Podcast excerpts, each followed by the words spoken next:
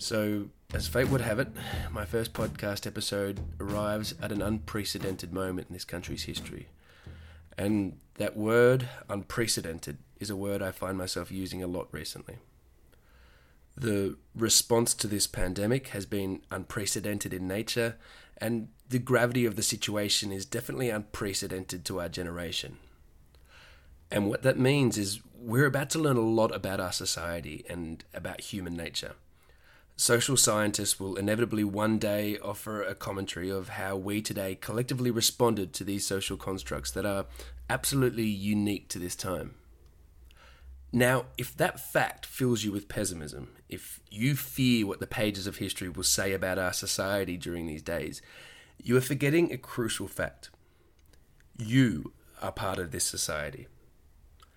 Now, I understand that your actions cannot necessarily change the course of history, but you do have the opportunity to be part of a self fulfilling prophecy. If you succumb to the fear of missing out and rush to clear the supermarket shelves, then congratulations. You have ensured that you live in a society where people do panic buy. And if you don't take meticulous care with your hygiene because the virus poses no real threat to you, then congratulations you have ensured that you live in a society where this virus will spread because people only cared about their own health.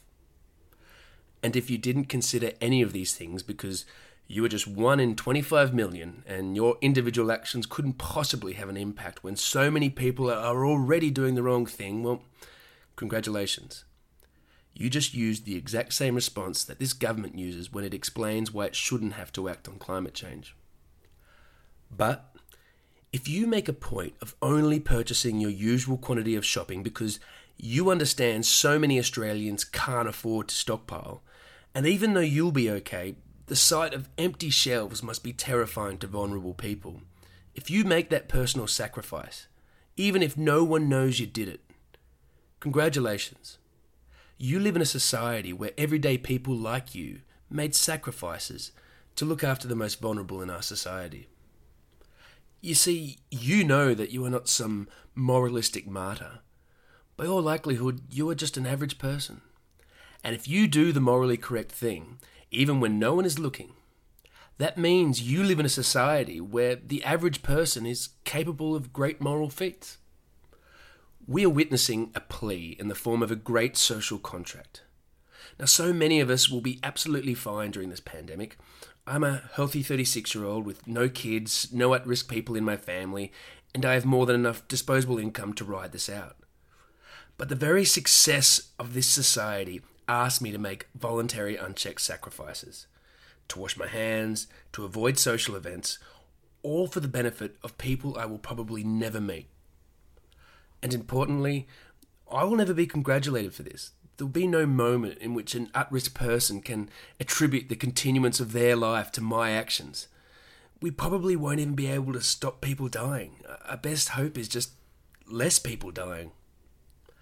So, with the absence of that reward for our actions, what will compel us to make the necessary sacrifices that this social contract requires from us? It will be that self fulfilling prophecy of the society we live in.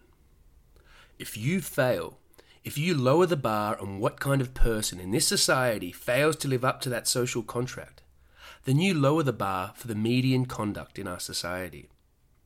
So that is the question you must ask yourself. Where is that bar that divides good citizen from bad? And are you below that bar or above it?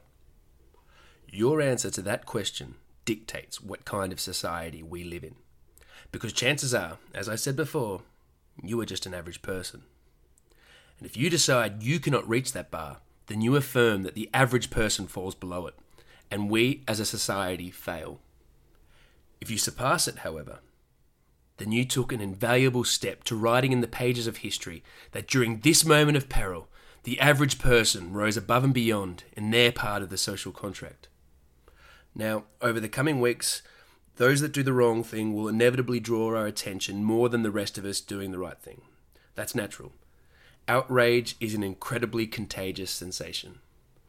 Your friends will share pictures of empty supermarket shelves, but no one will share the pictures of the uneventful shopping venture in which they found everything they needed. This will provide the illusion that that bar that I referred to earlier is a lot lower than it is. But we must remember that social media is not real life. In normal times, people use social media to sensationalize the best parts of their lives because the regular mundane parts are simply too boring. Remember that as we go forward. Only the sensationalized extremes will be propagated on your newsfeed. Videos of tears at our social fabric and tales of humanity at its worst.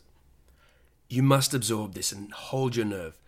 You are that bar of how this society will eventually be judged, not those at the extremes that find themselves in viral videos.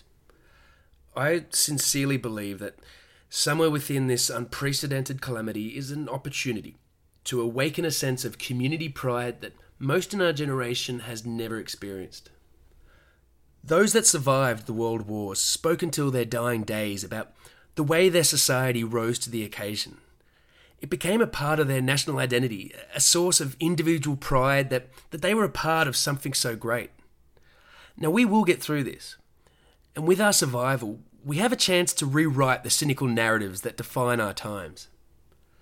We're known to be narcissistic, individualistic, and far, far removed from the community of our grandparents. Yet, over the course of only a few weeks, we have the unique opportunity to prove that wrong. We have a chance to point to these pages in history as proof that our generation was capable of moral greatness too. And most importantly, we have the chance to point to our society and know that yes, our society has always been something worth fighting for. We have the chance to confront the very nature of humanity, to dictate its intrinsic value. And this is our moment to defend its honour. Every one of us has the opportunity to contribute to this story. And every one of us is part of the self fulfilling prophecy. What story will be told of you?